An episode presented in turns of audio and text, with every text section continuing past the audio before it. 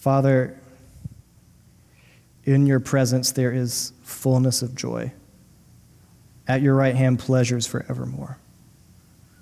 We're grateful for the privilege that it is to know you and to be in your presence, for your spirit to be here, for us to hear your word, and for us to see Jesus. So we pray that you would open our eyes and open our hearts. Amen. So, a lot of times, it can be fascinating in the Psalms to see what the psalmist is praying about, and then to see if maybe you could kind of reconstruct where the psalmist is coming from, especially if they're the psalms from David. Because we know so much about David's life. It's so interesting sometimes to see if we can peg that moment. This is one of those where it's not very easy to. The psalmist, it's inscribed to David, simply opens up with this prayer Preserve me, O God, for in you do I put my trust. We're not given a lot of information. We don't know where he's coming from or what he's going through. If you look at the life of David, you got a ton of options. All we can see is that it seems like he's in some sort of pickle, a life threatening pickle, or maybe he's just come out of one. But one of the things that's so interesting about this psalm is that the prayer doesn't last very long. Preserve me, O God, for in you I have put my trust. And then after that, David gives us a meditation, or maybe an argument. The prayer ends, and instead he goes on to tell us why it is that he is so confident, so sure that with his one line he has gone to the right place for help. Why he's so sure that he has lifted up that prayer to the right one. David knows that there are other options. He acknowledges those other options. But he also knows, because he's seen it, that everyone who's ever followed after those other gods has only gotten trouble. But the Lord, on the other hand, has given him a bountiful life and a safe and secure land that's even been promised to David and to generations after him. He knows that because of the goodness of this God, because of his faithfulness, that he actually has nothing that is good apart from this God. So, where else would he go? Where else could he possibly go for help in the time of trouble? In fact, because he knows this God, and because this God has been so good to him, he knows that he can have hope even in the middle of danger. He says, You won't let your Holy One see corruption. You won't abandon my soul to the grave. And even more than that, David knows that this God is more than just a way out of death. He's not just an escape hatch, He offers true, full life. There is fullness of joy in His presence. There's something that flows out of Him, that flows out of being with Him, that satisfies more than anything else can.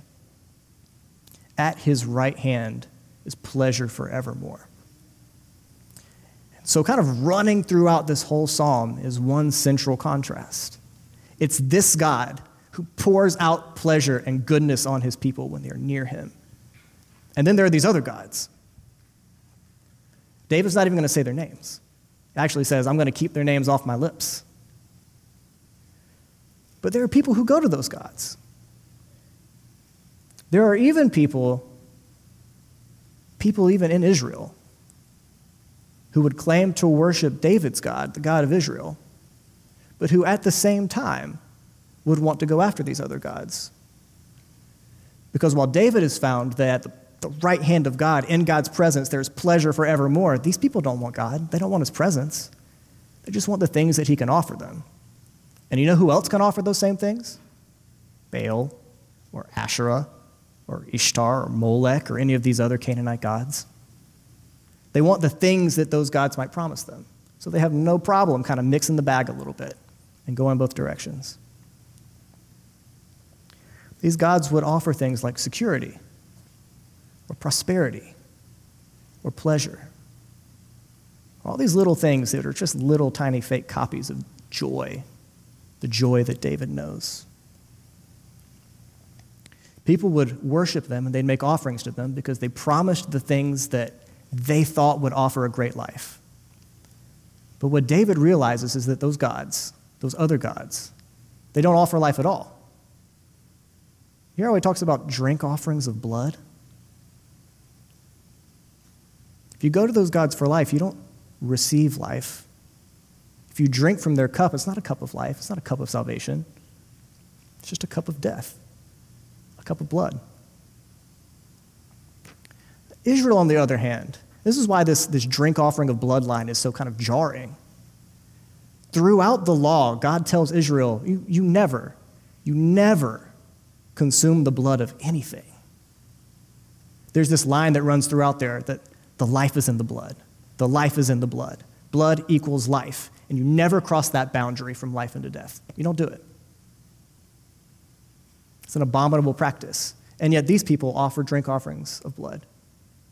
It says they even would drink them. It's foul. It's meant to feel foul when you read it. So, this gospel reading, John 6, I think that that repulsion that's actually woven through the law that shows up in the psalm might actually, ironically, be underneath the people's rejection of what God says or of what Jesus says. When Jesus says, Unless you eat my flesh and drink my blood, you have no part of me, you have no life, I bet many of those people heard that and they were jarred. Because they would have said, No, we don't ever drink blood. We're Israelites. Our law says strictly not to do that. That's terrible. That's disgusting. That's repulsive. That's what idolaters do, but we don't do that. So that's why they go away. But Peter, you don't know what exactly is running through Peter's head. You don't know exactly how far into this Peter is saying, but he has a glimpse of something. He has a glimpse of a God who gives himself so his people can have life. I was really struck by these two verses that are right next to each other in the psalm. So in verse 5, David talks about these drink offerings of blood that he's not going to drink. But in verse 6, the Lord is my chosen portion and my cup. Doesn't say the Lord will fill my cup, it says the Lord will be my cup. And what could that mean if it doesn't mean that God Himself is going to fill the cup with Himself? Peter is getting a glimpse, I think, of this psalm actually coming into its full meaning in Jesus. That Jesus Himself is the one who is going to die, who's going to cross over from life into death, and then is going to come back. And if He comes back with this resurrected life. And if out of that resurrected life he fills your cup, it is no longer a cup of death. It's not a cup of death like the, the little gods would have given you, it's a cup of life because Jesus' life doesn't end. And if he fills that cup and gives it to you to drink, it's an entirely different thing. That's why Peter can say, Where else are we going to go? You have the words of eternal life a cup full of life that doesn't end. I think that's the truth that Peter has a little glimpse of here. And that's why he knows there's nowhere else to go. Just like David, he knows there's no other God, there's no other thing that can give that life, that life that doesn't end. There's no other cup that can be filled with this pleasure and beauty and fullness of just simply being in God's presence forever. Unmatched security and prosperity and joy because it flows straight out of the life of God Himself. So here's where that picture hit me this week. This picture of these little gods who promise life but only give death, compared to this Jesus who fills the cup with himself and gives eternal life. Here's where it hit me. obviously, Baal and Asherah and Ishtar and Molech and all of the other guys, uh, we don't have little idols to them that we gather around and bow to and, and, and worship. Uh, probably for very few of us is that some sort of live temptation. But the things that they promise, like security or prosperity or pleasure or what el- whatever else, those are things that for us as humans have actually never stopped driving the things that we do, never stopped driving our behavior. We might have different names attached to those things, but we still run after them. And so I was struck by just how much of my own energy and activity and effort just gets spent, poured out, chasing after those things that can just never give what they promise. I think that's true for all of us. We don't give blood offerings to Baal and Asherah and Ishtar, but we do still pour our own lives out for the sake of these things that we are so often convinced are going to fulfill those promises for us.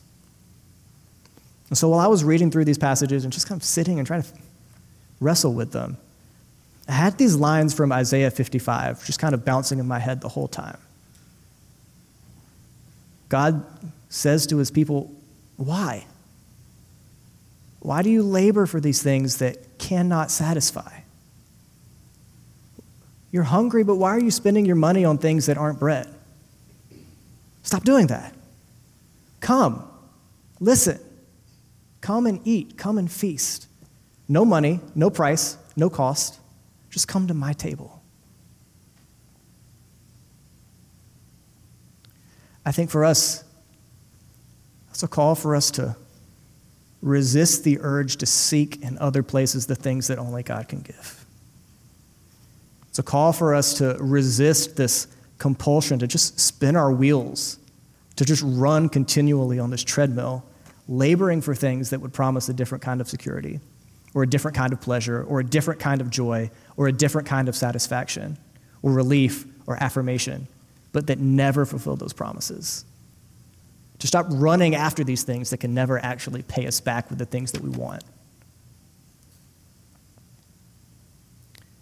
We pour ourselves out for those things, what are we going to do when our jobs or hobbies or sports teams or whatever else just can't stand up under the weight of all that we've placed on them? Even the best of things. Parents, children, spouses, what are we going to do when they can't stand up to that weight that we've placed on them? When we've sought all of these ultimate things from people who just can't give it. David saw very clearly in Psalm 16 that running to other gods was not the answer. And for us, neither is pouring out more of our lives, doubling down on this bet that was never going to pay off, running after things that just can't satisfy. If that's what we do, maybe the best that we could ever get for ourselves is just a little bit of distraction. But what, if that, what is that if it's not just spending our money for things that aren't bread? Things that won't fill our hunger. Things that can, at best, just distract us from the, back, the fact that we're hungry and feel empty. Even the best things in this life, on their own, detached from the beauty and the goodness of God, can't fill those things. So that's a hard sounding word, kind of bleak, kind of a bleak picture. I think it's full of good news. Because I think that we all know that that's true and we've all experienced it. But it's such good news to know instead that we have a God who doesn't call us to pour ourselves out all over the ground, to spill ourselves as a sort of blood offering, to give our lives to these things that can't satisfy. It's not what God wants from us. Instead, we have a God who has said, No, I will fill your cup. I will fill it with this life that you can't buy. Come and feast with no money and no price because I give it to you. He offers pleasures forevermore, fullness of joy, just simply in His presence. And there's even more good news because all of you, all of us are here because we do actually believe that that's true. We're all here because we've tasted some of that, we've gotten glimpses of it, and we want more. Or we've heard of that and we want what we've heard of. And yet, wherever you are, kind of on that spectrum or on that walk, the good news is that you haven't even come close to exhausting what God would give you. Jonathan Edwards, theologian in the 1700s, would talk about heaven being this place where God is just continually pouring himself out, continually showing himself to us, and we'll just continually receive more and more of his goodness, and it's inexhaustible. But that's not just held off way off in the future. We get glimpses of it now, real tastes and experiences of that now, real participation in that now. And God is inexhaustible even now. We are exhaustible, but He is not. That's good news. It's good news that to know that as good as God has been to you, you haven't even scratched the surface yet of what He would give and what He would offer of Himself. There's no new law or new burden attached to this good news.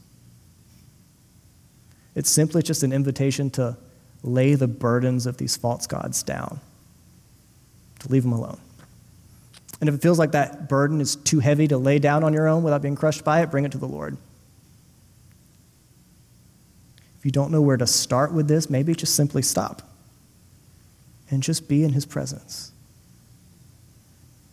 Maybe the first step is just to still your body and to calm your heart for a few minutes and to just rest.